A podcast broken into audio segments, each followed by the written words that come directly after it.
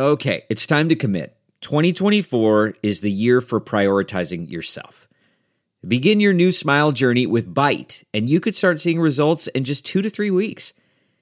Just order your at home impression kit today for only $14.95 at Byte.com.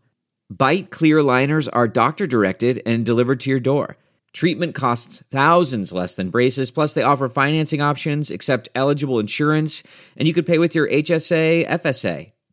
Get 80% off your impression kit when you use code WONDERY at Byte.com. That's B-Y-T-E dot com. Start your confidence journey today with Byte.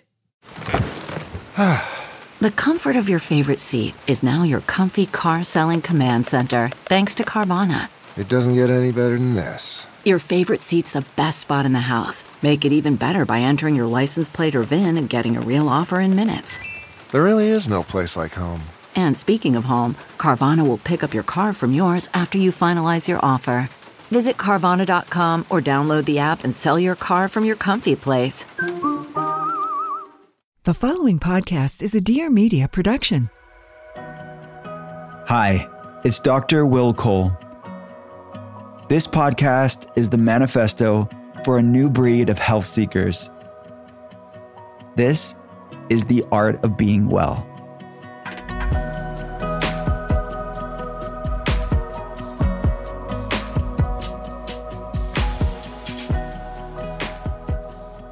What's up, everyone? It's Dr. Will Cole, and welcome to the Art of Being Well.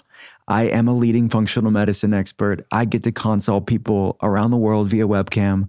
I started one of the first functional medicine telehealth centers in the world over a decade ago, and I'm a New York Times bestselling author. I wrote Intuitive Fasting, which is my newest book, and The Inflammation Spectrum, which is newly in paperback, and Ketotarian. If you want to learn more about my clinical work, the telehealth center, the books, and there's lots of free resources there for you as well, you can check it all out at drwillcole.com. That's D R W I L L C O L E.com. All right, let's get to today's wonderful guest. Her name is Dr. Sara Gottfried.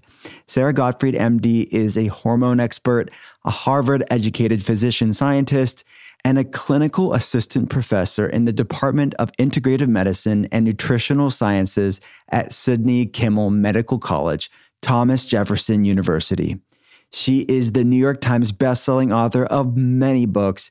You all are going to learn so much from Dr. Gottfried. She is a brilliant human being. And stay tuned through the entire conversation because at the end, I'll answer another one of your burning health questions in an Ask Me Anything. All right, this is Dr. Sara Gottfried's Art of Being Well. Dr. Sara Gottfried, this is an exciting moment for me. I love geeking out with you, and I know the pod listeners are going to love this as well. Dr. Will Cole, I'm so excited to be talking to you again. yes, yay, let's do it. okay, we can be informal now. Sara and Will, we're good. Yeah, good. we're good. Uh, um, so let's jump right into it. This book's amazing. Your work is legendary, and I've been such a super fan of yours for a long time. Let's get right into hormones. You're seeing patients full time. I am as well. Like we get to see the on the ground stuff. So this isn't just pontification in a book. This is books born out of a lot of clinical experience. So, what are the top hormonal problems that you're seeing really impact how people feel? And then how does it make people feel just to like bring it home to like real life for, for, for the average person? Well, I see both men and women. I would say the, the top hormone imbalances are cortisol, high, low, combination of the two, thyroid issues, estrogen dominance, which you can see in both men and women. I even see it in some of my pro athletes. And then, you know, there's a few other hormones that I think are, they get less playtime, but they're so essential. And I would say those are insulin, testosterone, and growth hormone. So that's what I'm seeing, you know, kind of boots on the ground. What I would say is that when I first started doing functional medicine about 25 years ago, I was so focused on cortisol. I was so focused on it because I felt like so many people had issues with it. And I want to hear about your experience too, Will, with with cortisol, with you know, hypothalamic pituitary adrenal axis management. And you know, what I'm seeing increasingly is that people are not metabolically healthy. I feel like the pandemic has really brought that to the forefront because I think the core of why people struggle so much with the pandemic is that we know 88% of Americans are metabolically unhealthy. And that is just a staggering statistic, right? To take in. So mm-hmm. that's what I tend to see. You asked about, you know, what are the symptoms that map with these conditions? With cortisol, I would say it's it relates to energy. So fatigue, feeling tired but wired, that's kind of the classic symptom with high cortisol. High cortisol is also a marker of depression. We see that in 50% of people with depression, which is also increased during the pandemic. It's a suicide marker, belly fat. And then on the low side, once people have kind of more of a burned out picture, what we see is more autoimmune conditions. We see fibromyalgia. We see more inflammatory response, kind of an immune system that's out of balance. Mm-hmm. With thyroid, the classic symptoms are hair loss, fatigue, weight gain, kind of a generalized puffiness, more inflammation, higher cholesterol, cold intolerance, heat intolerance, like cold hands, cold feet, constipation, estrogen dominance. I mean, that list is long, as you know. Breast tenderness, endometriosis, fibroids, moodiness, mood swings, irritability. Those are some of the classic symptoms. And then we can, I'm hoping we're going to talk about insulin and growth hormone and, and testosterone too. Yeah, I, let's go there. But before we go into, into the insulin, I, I just maybe, and this is a big question, why are we seeing so many hormonal problems? That just what are the top reasons that you think? Yeah, it's a great question. You know, my answer a while ago was probably you know, endocrine disruptors. I think we're exposed to so many toxins. I feel like our food system has changed so completely. Mm-hmm. The food that your great grandparents ate, my great grandparents ate, is very different than what we're eating now. So, the ultra processed food, I think, has really affected our hormones. Food provides the backbone for so many of the hormones that we make, and certainly it regulates insulin. So, I think those are the two main drivers. And then, more on the you know, kind of the mind body side of things, I would say it's chronic stress. I mean, we know that stress has been increasing before the pandemic, and mm-hmm. we know that women perceive higher stress than men. So I think stress is definitely part of the equation.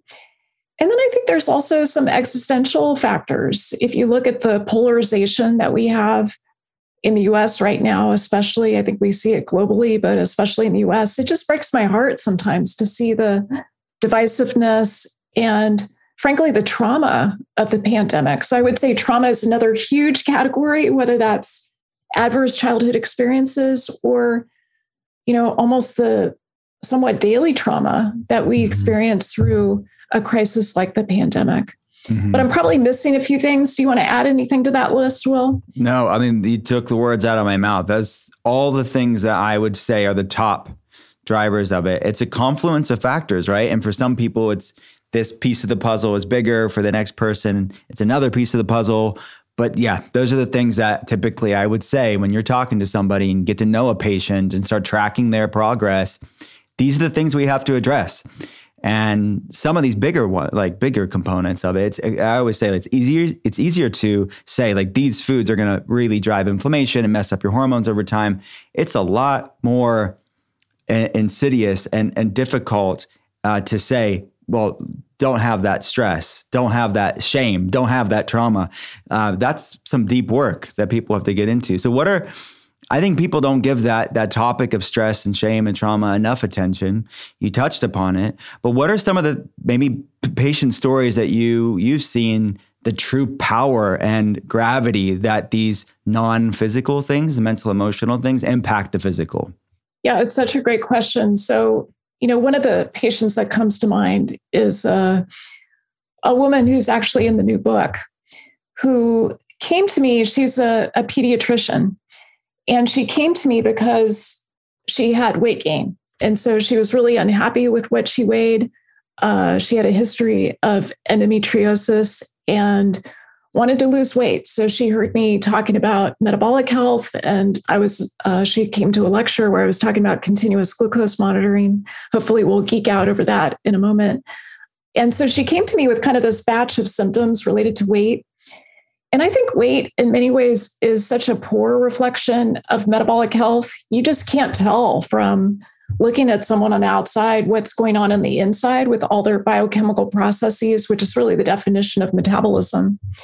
So she came to me with this issue, and we started to, you know, as we do in functional and precision medicine, we started to decode some of these messages.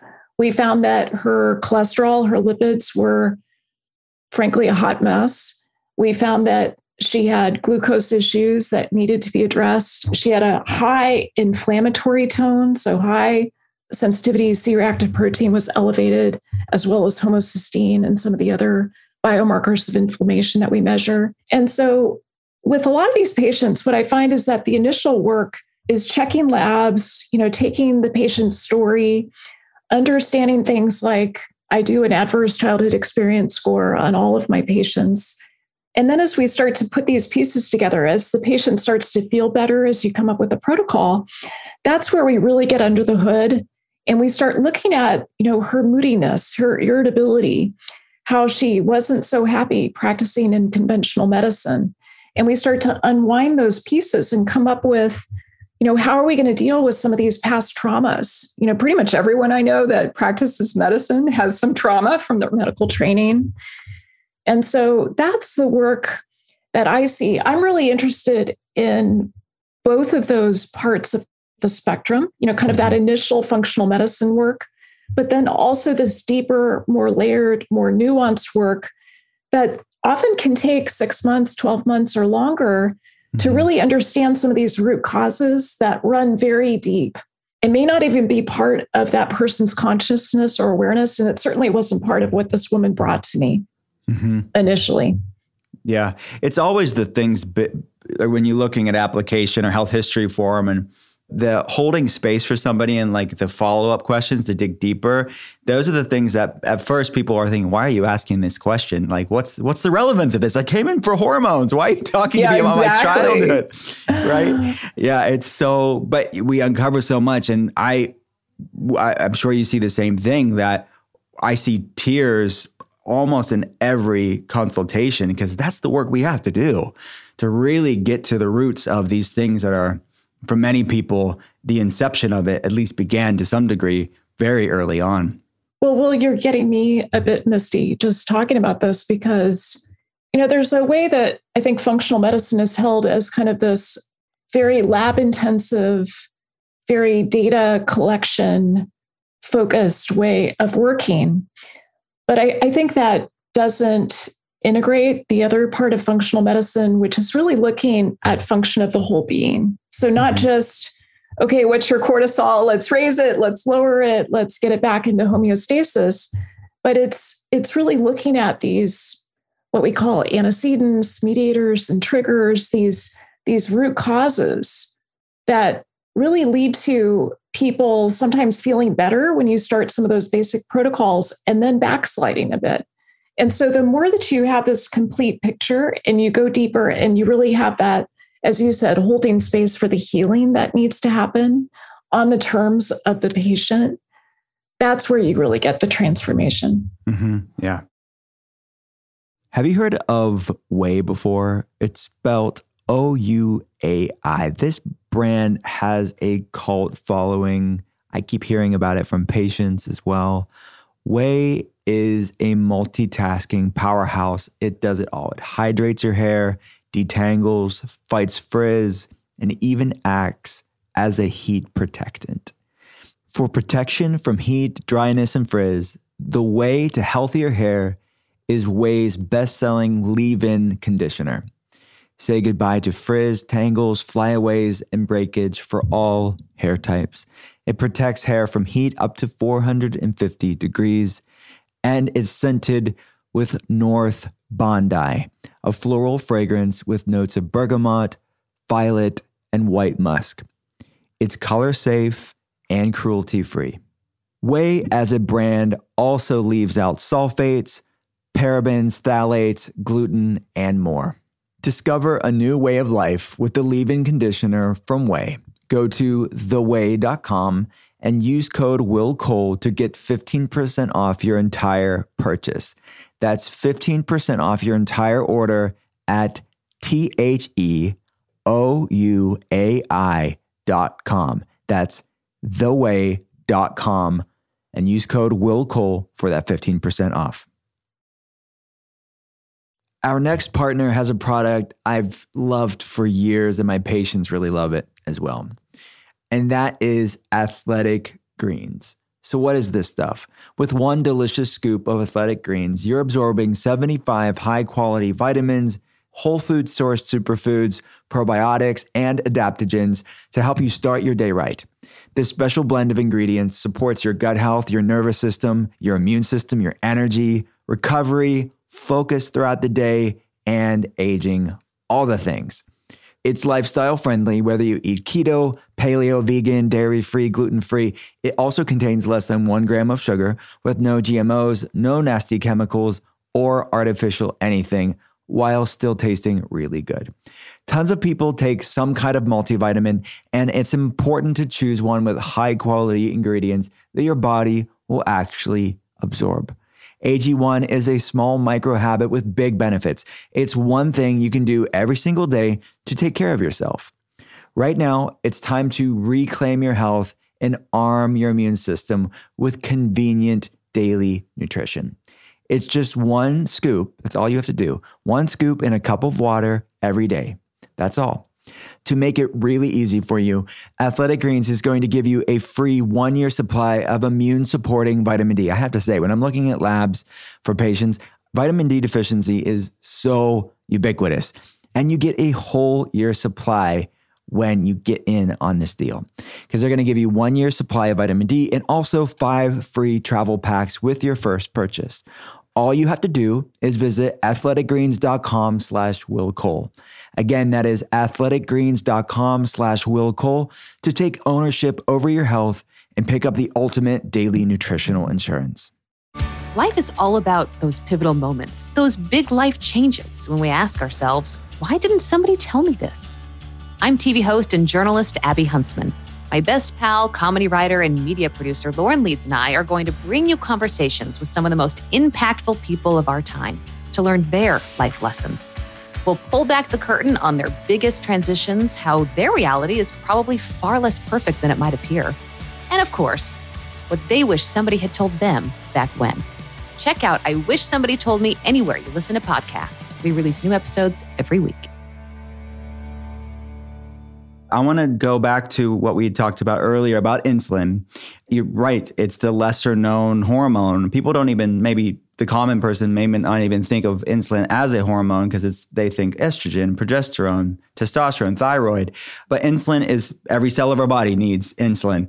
So what's going on with the, the insulin secretion and communication in so many people? And how is it really wrecking how they feel?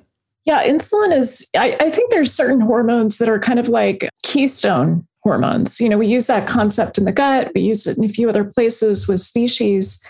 I would say insulin and cortisol, maybe thyroid, are some of those keystone hormones because they modulate and they crosstalk with so many other hormones. So, what does insulin do? It's the simple version is that it's a hormone that regulates your glucose levels in your blood. So, it's it binds to a receptor on cells and it allows glucose to flow into a cell.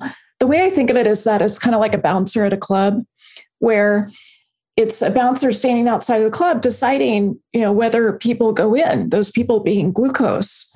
And if the bouncer's not working, like if the bouncer's on their phone or they're just not doing the work that they should be doing, then you've got all this glucose kind of running around the streets. Like glucose can become elevated and it's just not working the way that it's it's meant to be working so what do you feel when that happens the symptoms are somewhat vague there are things like more fat storage especially belly fat you can feel brain fog i think that's a really common symptom when you have insulin resistance because you can have it in the rest of your body like peripherally but you can also have some issues in the brain and that's where i think the brain fog comes in. And a lot of people, I think, just adapt to brain fog. They just sort of put up with it, like, oh, is this the new normal? And I would say it's not. Like, let's do something about it. It usually has something to do with barrier integrity too, you know, in the gut as well as in the blood brain barrier. Mm-hmm. There's other symptoms too, many signs. So, what we look for with insulin, once it starts to become, once cells become numb to insulin, that bouncer's not working, insulin tends to climb, usually first with postprandial insulin, not always first with fasting insulin. So, we see fasting insulin start to rise above six. We see postprandial insulin start to rise and then glucose gets involved once insulin has kind of been a problem, usually for a few years. And that's where you get an elevated fasting glucose, maybe an elevated oral glucose challenge test, the two hour glucose load, and an elevated hemoglobin A1C. And that's where I'm really focused because I know as a bioengineer, the sooner that we intervene in that process, the better you are at returning to homeostasis, to that euglycemic, like normal glucose, normal insulin status, which is really what we want. Mm-hmm. So you mentioned some labs, uh, so serum glucose, fasting glucose, A1C, and you, we touched on CGMs. Can you talk about continuous glucose monitors and how people can maybe use that wearable device uh, to learn more about their blood sugar and insulin? Yeah, I love continuous glucose monitors. I've been using them for about four years now in my practice as well as on myself. And what we know is that, you know, certainly they're life saving for type 1 diabetics. They're very helpful for type 2 diabetics, but a lot of people don't realize how so many of us live along the spectrum where we don't maybe have a diagnosis of type 2 diabetes, but we're kind of heading in that direction.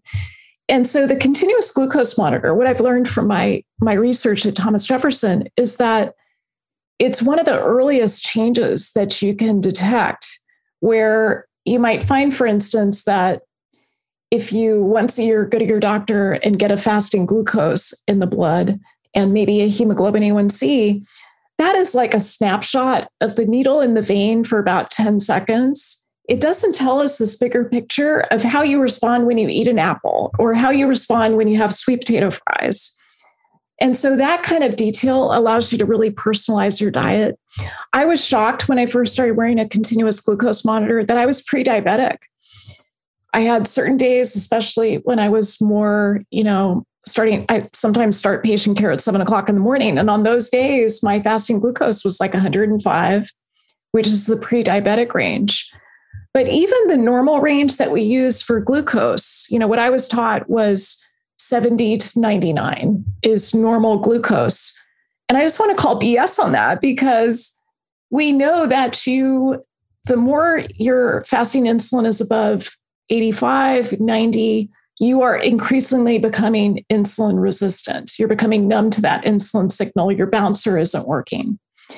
So I'm a big fan of the continuous glucose monitor. I use it in pro athletes. I use it in my, uh, you know, all different types of patients and it just really allows you to personalize diet. So I would say that's one of the markers that really gives us the best information about metabolic health on mm-hmm. kind of a real life scale. Got it. Another hormone that you talk about in the book is testosterone. And I, we know like most people, there's a lot of, there's not enough information around that either because women think it's just a, a guy thing. And why do they have to worry about testosterone? They've normally not even tested for in women. Um, low T, the conversation's always men. So for women, what's the role that testosterone plays for their health? Testosterone is essential. You know, it's, you're right, it's known as a male hormone. But the truth is, for women, it is the most abundant hormone that we make. And I, I, think that's that's such an important point. If you learn nothing else today from this podcast, I really want you to take that in because if you look at the levels, you know, in the blood of all of these hormones, testosterone is the number one hormone in both men and women. So women, it's true, we've got about tenfold less than men, but we're still exquisitely sensitive to it. So many of the things that it does in the male body, it also does in the female body. So muscle mass, that feeling of vigor, confidence, agency, it's really important for depression and anxiety, especially in men. It's more proven in men because the research is much more detailed in men. But it's also, you know, it's on a more subtle level, it's involved in sex drive, it's involved in risk taking, And what I see with testosterone that I think is so important is there's some men and women who start to decline at an accelerated clip beginning in their late 20s. And it can be kind of subtle. It can be, you know, instead of declining by 1% per year, it might be more like 2% per year. But after 10 years, that's a 20% decline. Um, and so it can really add up. And then for a lot of women, if they have their ovaries removed, as an example, that's a, a common source for where you produce testosterone, especially after menopause. And so that can accelerate the decline. Got it. So, we're talking about all these hormonal issues, and you really lay out a solid, accessible, effective plan in the book. Let's talk about the Gottfried Protocol. What what can people start doing? They can obviously read the book to know it fully, but give people an overview of some things they can start doing today to start having agency over their hormone health. Well, there's three pillars to the the Gottfried protocol. And these pillars came from my own failed experiments with myself first, because I, I struggled with metabolic health through my 30s and 40s. And so the first pillar is detoxification. Mm. And well, that actually came from realizing when I failed keto a couple of times that I needed my detox pathways to really be open in order to metabolize the increased fat that I was eating, mostly plant based fat. And then I also realized that for me, you know, we're all kind of these unique human beings where we've got our genes interacting with the environment. And one of the, the issues for me genetically was that if I was eating too much animal fat, it was actually worsening my insulin resistance. So I think that's an important thing to figure out. You can figure that out through trial and error.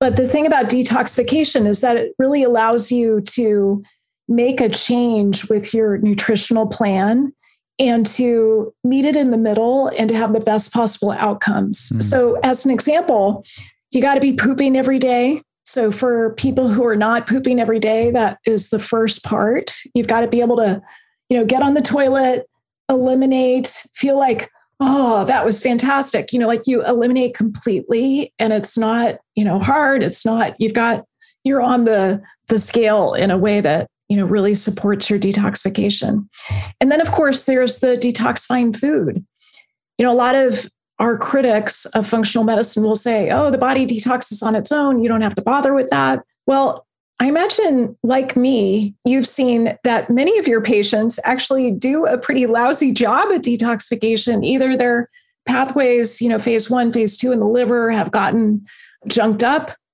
or phase one is too fast, phase two is too slow. And so often there's some modulation that we have to do to open up those detox pathways. So that includes cruciferous vegetables that really help support liver detoxification.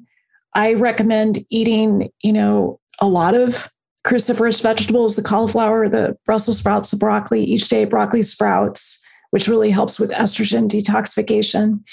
And then I also recommend that you get the methylating vegetables. So that's the dark green leafies. A lot of people I usually find also need additional B vitamins to help them with detoxification. You need magnesium, which is such an essential cofactor in detoxification. So that's the first part. The first pillar is to get those detox pathways open before you start to bring in nutritional ketosis, which is the second part. And Got then it. the third part is intermittent fasting. I feel like I'm just, I'm like I don't know, singing your theme song here because you've got books on all of these. hey, that's why we're we're functional medicine siblings, I think. Yes, we are. So patients often ask me and also listeners of the art of being well, it's a common question that I get is what healthy snacks do I recommend? Well, first of all, anything that I talk about on this podcast is because it's something that I use personally or I recommend it to patients or both. And a healthy snack that I love are the grass fed beef sticks from Paleovalley. You all have to check this out. They are super quality. They have 100% grass fed and grass finished meat from domestic regenerative farms, supporting regenerative farmers and companies that support regenerative farms is very important. We all should be doing more of it. These are a gut healthy snack. Most meat sticks can upset your stomach or disrupt digestion, likely due to the inflammatory side effects of something called encapsulated citric acid, which is used in most meat stick products. Instead, what Paleovalley does with these beef sticks is that they naturally ferment them, which creates beneficial probiotics for a balanced, healthy gut and eased digestion. And the flavors are so freaking good. They have original, they have jalapeno with real little chunks of jalapeno. They have summer sausage, they have garlic summer sausage, and they have teriyaki. My favorite ones are the jalapeno and teriyaki, but they're all freaking good. Get a variety pack so you can try all of them. So all you have to do is head on over to paleovalley.com, enter code Dr. Will, that's D R W I L L, at checkout to get your 15% off. Again, that's paleovalley.com. Enter code DR Will, D R W I L L, Dr. Will at checkout to get your 15% off at paleovalley.com. Have you heard of the sound drinks? You have to check these out. They are unsweetened, organic, sparkling waters made with tea and botanicals. They are certified organic and completely unsweetened. My patients love them. I love them as well. They create flavors that are more fun and unique than traditional sparkling waters, like, like blueberry with cinnamon, so freaking good, and hibiscus tea. And they also have grapefruit with lavender and ginger without a doubt, my favorite. They are perfect throughout the day as they have both caffeine and caffeine free options. They also have BPA free cans and they use extracts in place of natural flavors. A lot of different canned sparkling drinks can be high in sugar, so that will throw off your energy levels and really give you a crash throughout the day, and you won't feel well basically. And because sugar is inflammatory, it can really throw off a lots of different systems in your body. And also, it can really mess up your digestion too. What I really love about Sound is that they're providing us delicious drinks that have real clean ingredients, functional ingredients that you'll enjoy, but also your body will enjoy as well. I love these drinks so much. I really know you will as well. So all you have to do is go to drinksound.com slash Dr. Will Cole. That's D R I N K S O U N D dot com, drinksound.com slash Dr. Will Cole. That's D R W I L L C O L E. Drinksound.com slash Dr. Will Cole. Use code WILL20 to get 20% off your order. So again, drinksound.com slash Dr. Will Cole. Use code W I L L 20, the number WILL20 to get 20% off these amazing drinks. Let's go there. I, have never talked on the podcast about its connection to hormone health in detail like this. So this is amazing for people to be hearing. Well, yeah. I mean, the cool thing is how much food modulates your hormones. I feel like that's a piece that really is missing in the conversation, whether it's the diet culture conversation or, you know, talking about, especially this time of year, how to create the you know what i would say create the metabolic health that you want because i feel like that's the power behind your mission. Mm-hmm. and i imagine a lot of your listeners are mission driven so you want a good metabolism regardless of your age. Yeah. and your food is i've got a food first philosophy. So i think food is so essential for that. So for intermittent fasting you and i have talked about this before off the podcast but there's a lot of misconception about uh, about intermittent fasting, as we all know. And what's the difference? How do you recommend women to do intermittent fasting versus men? And what can what are the common pitfalls to intermittent fasting? Yeah, it's a great question. So what I've seen clinically is that we know intermittent fasting is a backdoor to ketosis. So if we just take a moment to talk about ketosis, I imagine your listeners know all the ins and outs about ketosis, but the idea is that you're flipping from burning carbohydrates to burning fat. And you want to be able to toggle back and forth between those. That's called metabolic flexibility. And what I see with a lot of my patients is that they get stuck in the burning carb mode. So, the key part with intermittent fasting is that it allows you to have more metabolic flexibility. It starts to lower insulin levels. If we just talk for a moment about what intermittent fasting does to hormones, we know that it reduces hunger hormones. So that includes leptin, the hormone that tells you to put the fork down. It also lowers ghrelin, which is the hormone that tells you to pick up the fork again. It's important for cortisol. So it helps with modulating cortisol. But I, I, think the impact on insulin is probably the most important, but it also raises growth hormone, not excessively, but it raises growth hormone, which is, you know, as it's, uh, you might imagine intuitively, it's a hormone that's involved in growth and repair. It's another one of those anabolic hormones that you make mostly at night, but it goes in and kind of cleans up things in terms of muscle fibers and cells in the body, kind of getting rid of the junk and it also is important with belly fat, along with insulin and testosterone. So, with intermittent fasting, uh, one of the key differences I see is that men get into ketosis more quickly with intermittent fasting. So, typically, with men, when they're first starting, like a 14 hour overnight fast will pretty consistently get them into a ketotic state where they're producing ketones, like if you measure it with a finger prick. Whereas women often take longer. And I think it's related to our role as, uh, you know, making babies, our fertility role. So women often take more like 18 hours to get into ketosis. And you can check this. You can just do an overnight fast of 14 hours, check your ketones. 16 hours, check your ketones, 18 hours, check your ketones. What I find is that for for people, and this is more the case for women than men, for women who are more carb intolerant, who are kind of stuck in that fat, uh, the the carb burning mode, it takes longer for them to get into ketosis, and often they have to fast longer initially. But you asked, okay, well, how do you adapt this then for women? What I recommend I usually recommend that you start the detoxification, you get the nutritional ketosis, and then you layer on top the intermittent fasting. Because for women, when you're already in ketosis, it makes it so much easier to adjust to these longer overnight fasts. So I, I like to meet my patients where they are. I've got some patients who, you know, you say, I'd like you to start with a 14 hour overnight fast. I want you to do it twice a week because that's what's associated with improved metabolic health.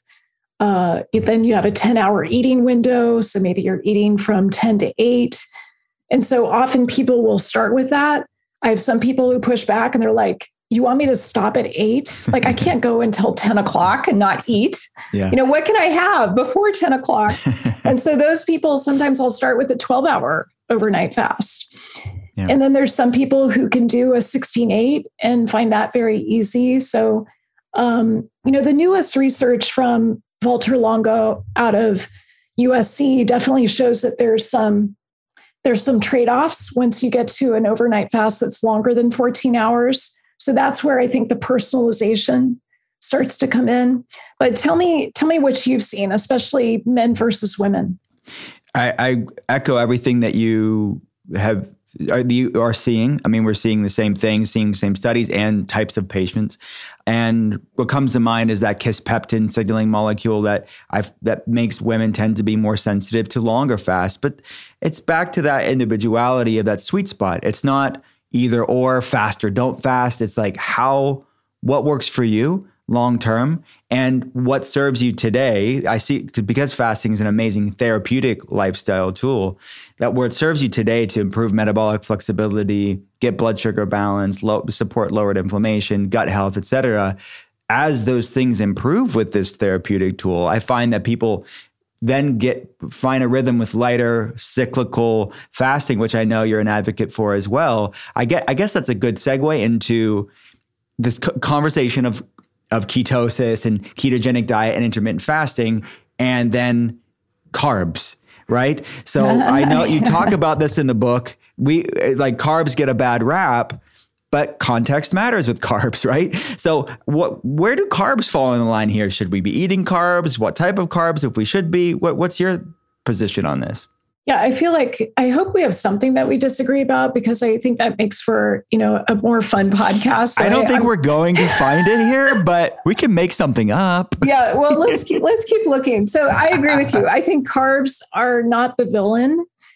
And I think there's often some misconception about carbs. You know, some people think of carbs and they think bread, pizza, pasta, when I talk about carbs, and I think also when you talk about carbs, we're talking about the, the carbs that your gut needs to really fuel metabolism, you know, to make short chain fatty acids, to feed the benevolent bacteria.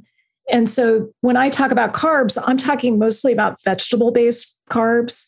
So the less starchy vegetables, at least initially, when you want to improve your metabolic health. And then as time goes on, what happens is that you usually become more carb tolerant. And so you can consume more carbs without spiking your glucose severely. Mm-hmm. So when it comes to carbs, what I usually recommend for people that are first starting who maybe have some issues with glucose and insulin and some of their other hormones is that you limit net carbs to 25 per day.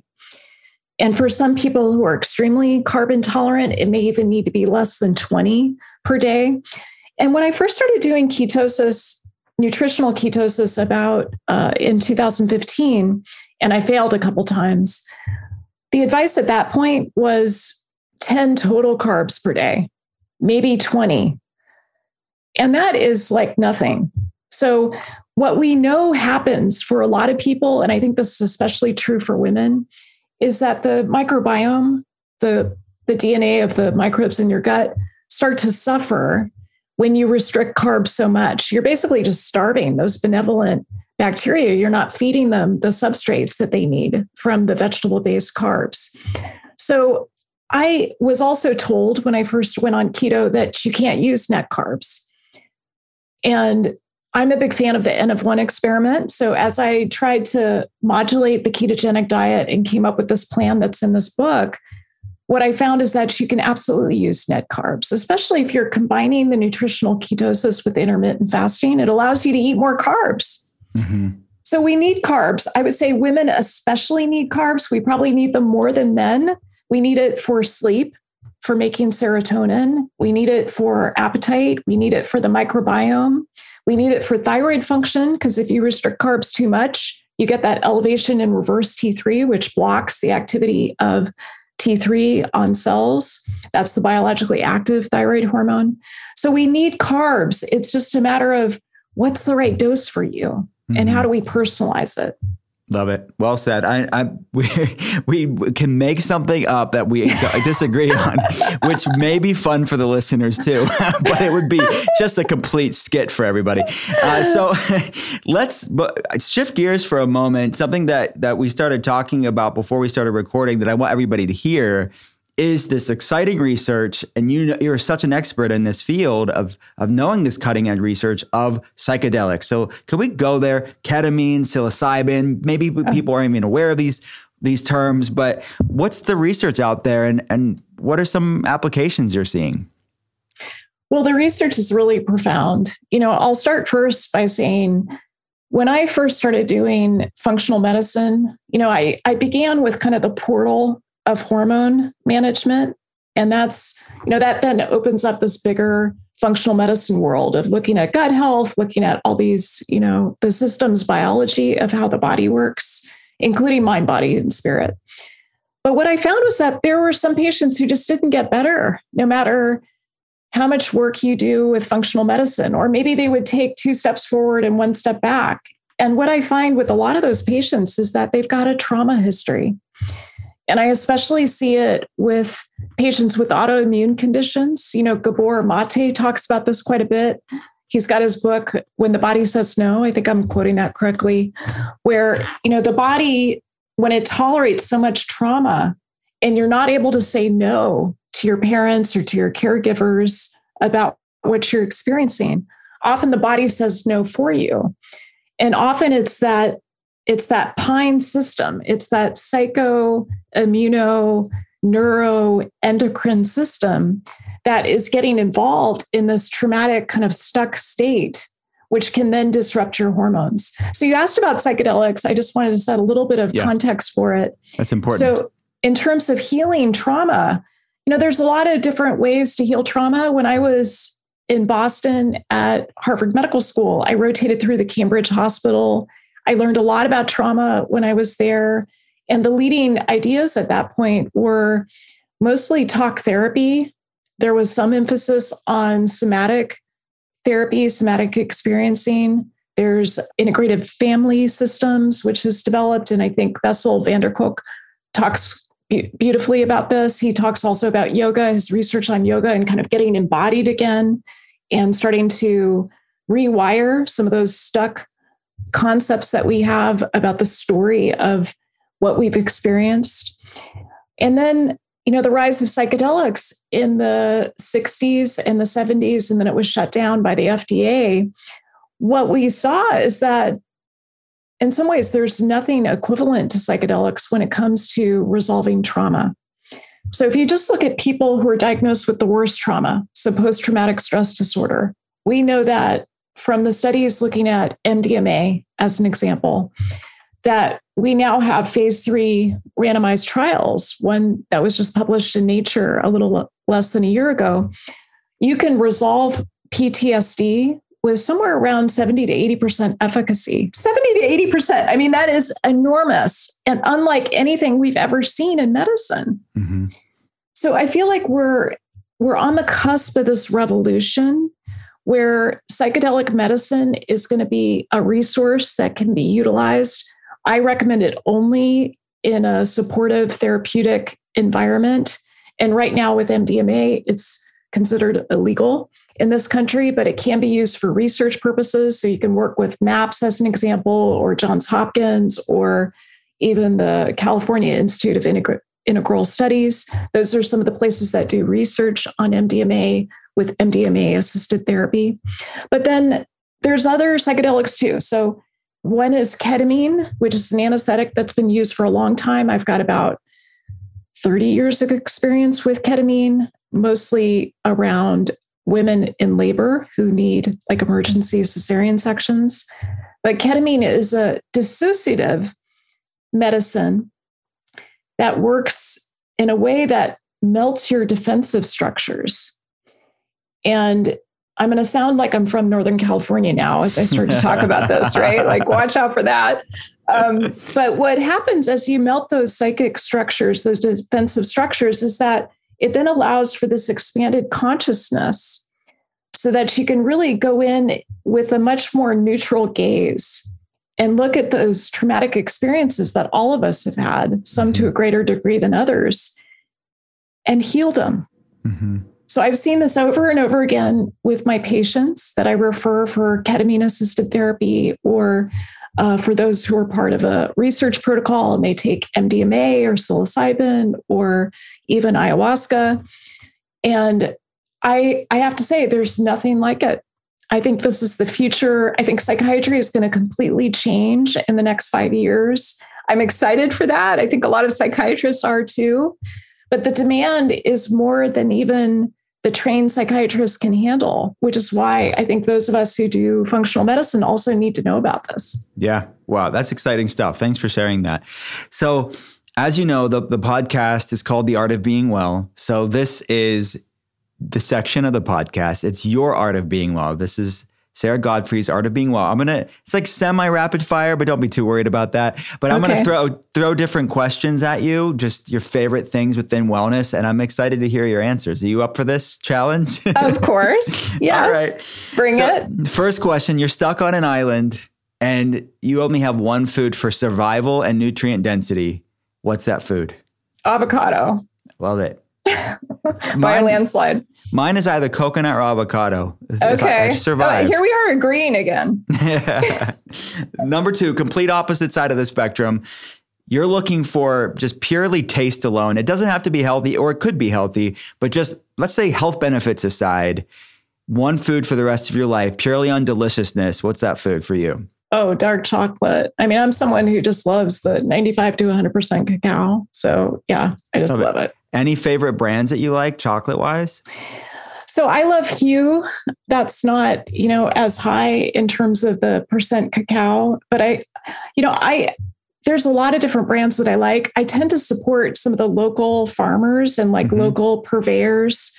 Um, so I've got a few that I use that are here in California, and I can send a few links to you. Yeah, like. we'll put the We'll put the links in the show notes for all of this stuff um, that you talked about. All right, next question. What what are two what are two supplements that have been the biggest game changers for you personally? Mm. Well, first is phosphatidylserine. So Okay. I love PS, phosphatidylserine. I studied it for my first book, The Hormone Cure, because I was someone at that point who just was running around with high cortisol. It was like three times what it should have been. And I remember talking to a psychiatrist about it who said, Yeah, every female physician I know has a cortisol that's three times what it should be. So phosphatidylserine, I think, has has been the biggest needle mover. But I would also say when it comes to cortisol, we're in such a rush to to go to the supplements. And I think you can't out supplement a bad diet. You can't out supplement someone who's got high perceived stress. It's a way of kind of lowering cortisol enough so that you're open to the possibility of this more expanded way of taking care of yourself. But that's one. The second is, you know, I recovered from SIBO in 2017. I had a course of antibiotics related to prophylactic mastectomies, and I was just a wreck. My microbiome, of course, I science myself well. I checked my microbiome before and afterwards, and my diversity went down 87%. Wow. So I would say prebiotics are really the the game changer for me. I don't have one particular supplement because I like to rotate different ones over time, but the one that I've probably found the most benefit from is I use a medical food that has human milk oligosaccharide in it. So it's derived from human breast milk. Got it. And it's just been one of the best prebiotic uh, sources that I've found. Awesome. What do you have a? Can people get it over the counter, or can we maybe get So the link somewhere? Yeah, usually you have to get it from a clinician. I think we sell it at Jefferson. So it might be on the store there as a capsule. And then I take it as a shake. Um, so I'll send you a few links on that. Yeah. Okay, we'll put it on there. All right. Next question. What's the what's your latest non-food, non-supplement biohack or wellness tool uh, that you're really into? Oh my gosh. Okay. So I became obsessed with holotropic breathing.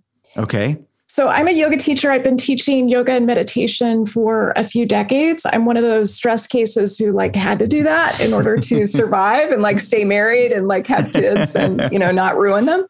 So um so I've been doing a lot of different things over the years. I started with TM when I was 17 and in college and I'm doing this work right now with a company called Frequency Mind. I've got no affiliation with them. I just became a member because I went to the A4M conference last year and they had a dome where they taught their breathing technique.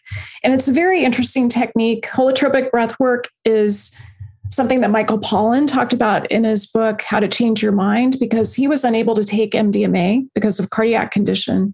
And so he did holotropic breath work to get to the same place that you get with MDMA. And he, it really took him on a journey. So the idea with holotropic breath work is that you're hyperventilating, but at kind of a gentle pace. Can I just demonstrate it real quick? Yeah, let's do it. Yeah. So the idea is that you put your hand, I can't show it on Zoom, but you put your hand on your belly, another hand on your chest, and you breathe in and out through your mouth. So you inhale first into your belly, then chest, and then exhale through your mouth. So it's So I've been doing this holotropic breath work through Frequency Mind, and I absolutely love it. So it gets me into an expanded state. You do it typically for 22 minutes to 45 minutes. Mhm. And that is my favorite hack by far. I just it. love it. And it's free. It's, free. completely free. I have to learn more about it. I've been in, like, I am a novice, very much a novice. I could learn a lot from you in this area. Uh, but I've been in different breath classes for different wellness events, and I've seen people have psychedelic responses, right? The same as as as using psychedelics. So what's the connection there?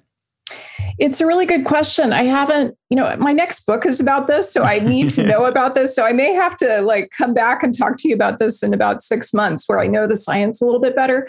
I think it's something about the hyperventilation and the CO2 that gets you into an altered state. What that does in terms of the pine system, I can't really tell you. Yeah, I think it does something in terms of neurotransmitters and Yeah. that's that's about as smart as I am about it. And I think the, the bigger point here is that this is all new, really. Uh, uh, this, there's so much emerging science in this space that in 10 years, we'll know a lot more about the pathways for sure.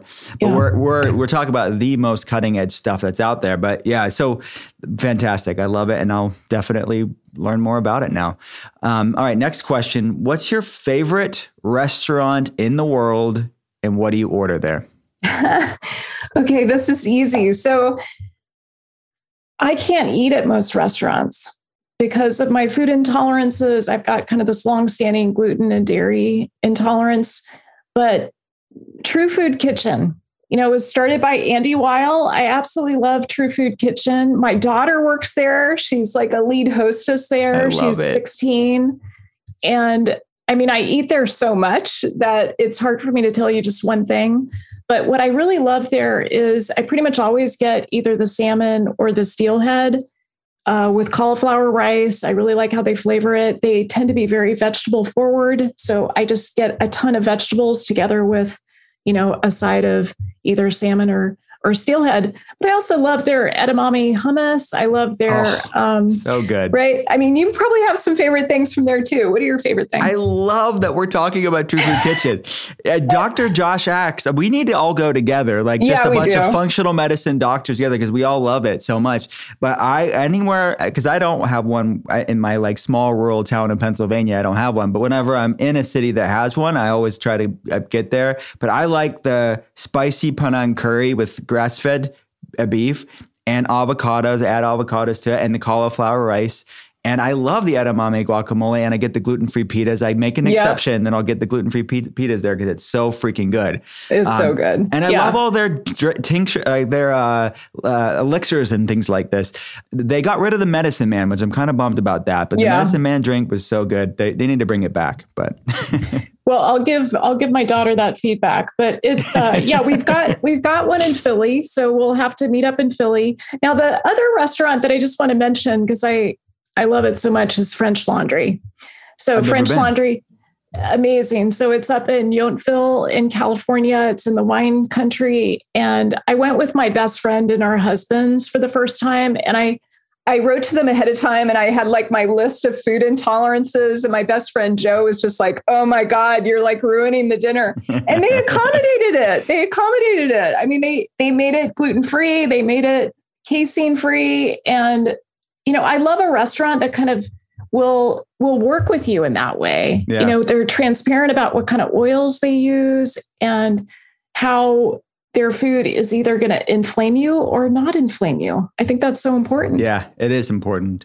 Uh, next question What's the weirdest wellness thing that you're willing to share on a podcast that you've done? Okay. Well, I would say probably orgasmic meditation. All right.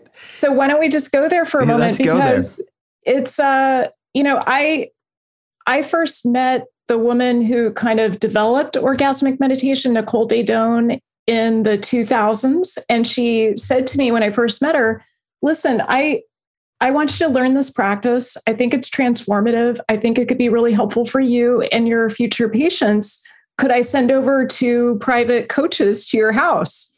And so I asked my husband. He was like, Hell yes. So we learned how to do orgasmic meditation. And, you know, now almost 13 years later, what's happening now is that we're doing research at Thomas Jefferson, doing brain scans on pairs, on couples that do orgasmic meditation. What it is, is basically 15 minutes of stroking the clitoris in a very particular way, not designed to kind of send you over into climax, but to get you fully embodied. And what we're seeing on the brain scans, we just published our first paper on this, is a tremendous change in terms of functional MRIs, as well as the brain's use of glucose. So, using PET scans to measure glucose metabolism, which declines in 80% of women over the age of 40. So, we're looking at that specifically at PET scans in women. And then there was just a study from UCLA that was published last fall showing that it really helps with the trauma response. So I think that qualifies as maybe a weird hack in I your lo- book. I'm learning so much, Dr. Gottfried. this is amazing. All right, last question, my friend. What's a book that you've read in the last year that maybe got you thinking in, a fresh new way that's really inspired you? Mm. If I could give you a couple of categories, because yeah. I am a voracious reader, I would say first, How to Be an Anti Racist by Ibram X. Kendi. Mm. So I I know I pass as white, but I've got a fair amount of Black in my family. And so it feels so important to me that we make medicine, we make healthcare anti-racist. We I feel like we all have to be part of the solution. And I feel like that book provided a roadmap that is unparalleled. Mm. So it really changed my thinking. Every talk I give, I want a through line of anti-racism. I want to make sure that the biases that we have with the clinical research that we do, especially in the kind of work I do with kind of the gene environment interaction, that we've got diverse data sets and it's mm. not just like more white yeah. uh, data that we're collecting. The second is um, this is a little bit weirder. So the freedom transmissions. Uh, this I, is a. Have you heard about this? Yes, I have heard about this. So this, Elise, we have Elise yes, as a mutual that's what friend. it is. I heard. Yeah, I heard yeah. about her through Elise. So tell me all about it.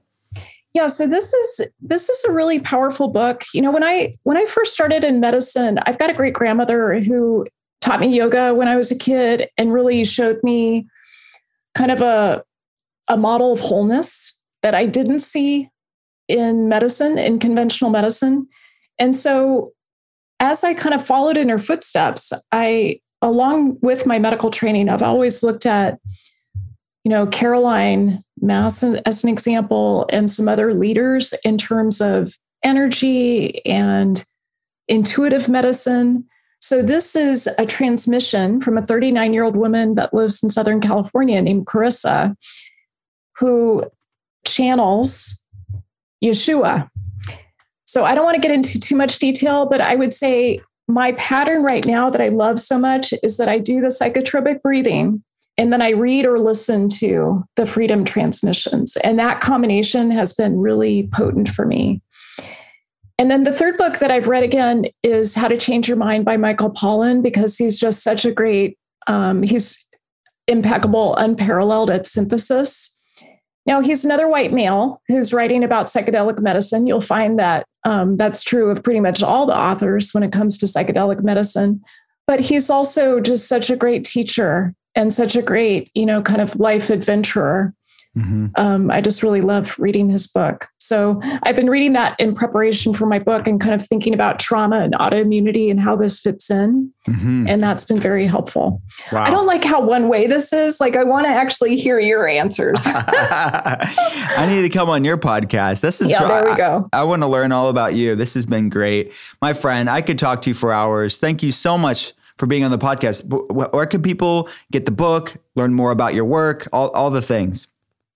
So the best place to go is saragottfriedmd.com. So you can learn more about the book, Women, Food, and Hormones there. There's also bonus content like a roadmap, how to do the macros, optimal lab ranges, which I think might be helpful for your your listeners. Mm-hmm. And then the place I hang out the most is Instagram. I think you and I were talking before about how I kind of get Instagram, whereas yeah. TikTok, I'm still like, yeah. I don't know what I'm doing. we need to we need to hire our kids to teach us. Yes, we do. We do. I mean, my kids are just like natives. They're naturals at it. yeah. My friend, I'll talk to you real soon, but thanks for being on the podcast. Thank you so much, Will. Thanks for all that you do in the world. I just I just absolutely adore you. Likewise. Thank you, my friend. At the end of every episode, I'll be answering a question from one of you guys. Nothing is off limits. Ask me anything. And you can send your questions over to me on Instagram or Facebook. As a functional medicine practitioner, it's been fun seeing the questions that have already come in on different food philosophies, wellness trends, and ways to approach overall mental, emotional, and physical health and well being. Thanks for those, and I'm looking forward to seeing what else is on your mind. Now it's time for another Ask Me Anything. Today's question is from Jenna. Jenna asks Hi, Dr. Cole.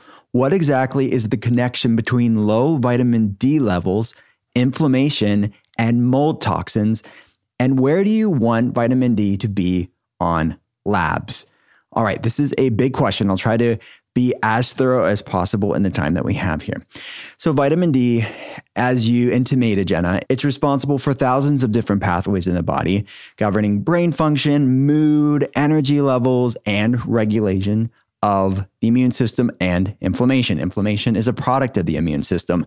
So you asked about the connection between vitamin D levels inflammation, and mold toxins, something that we talk about on the podcast quite a bit. All three of those nutrients, inflammation, and different things that can drive inflammation, which mold toxins or mycotoxins can drive inflammation. Look at past episodes if you haven't, because we talk about this at length in actually a solo episode. I talk about mycotoxins at length. This is something that I see clinically a lot. It's not just about mold toxins, it's about bacteria, viruses, parasites, trauma, chemicals, lots of things can drive inflammation levels. But as far as the research is concerned, there's one study that I'm thinking about. It was published out of the Louisiana State University Health Sciences Center, and it was looking at vitamin D and mold toxins specifically. And aspergillus was the mold in the study. And that's something that I see on mycotoxin urine tests a lot and different immune blood tests. Aspergillus, Stachybotrys, different mold toxins that are released from these toxic molds, different like gliotoxin and ochratoxin, these different mold toxins that can drive inflammation levels in the body. Anyways, this study was looking at the connection between low vitamin D and different Th2 mediated pathways. Th2 pathways are basically pro-inflammatory responses in the body and this and the researchers found that adding vitamin D not only substantially reduced the production of these inflammatory proteins, but it also increased the production of the proteins that promote tolerance, basically allowing your body to handle this in a balanced way. So, different people with mold allergies or different inflammatory responses to mold, vitamin D has been found to definitely help the body. And we also know vitamin D is the sunshine vitamin. And even getting out in the sun has been shown to help the body's immune system and improve MSH levels, something called melanocyte stimulating hormone, which we will see low MSH in people that have these chronic biotoxin problems. And biotoxins are released from bacteria, viruses, mold toxins. So the second part of your question is where I like vitamin D on labs. The optimal range, this is the Institute for Functional Medicine, IFM's optimal range, is somewhere between 60 and 100. I like it to be 80 to 100 uh, ultimately for most of my patients that are struggling with different autoimmune inflammation issues or struggling with mycotoxins or Lyme disease or chronic fatigue syndrome. So that's what we're shooting for. Uh, personally, I take a 5000 IU of vitamin D3 with a K2. I actually take the, the D3 K2. Um, you can check it out at drwillcole.com. Just go to the shop and then under the collection, that's the, the D3 that I take. Great question, Jenna.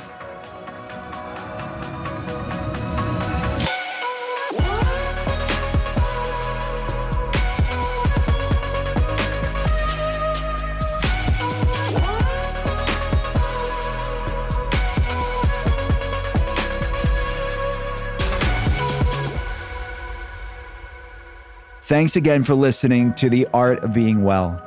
If you have a chance, please rate and review the podcast here. And if you like what you're hearing, hit follow and pass it along to a friend. To see more, head to drwillcole.com slash podcast. I'll be back again next Thursday, and I hope you will too. Talk soon.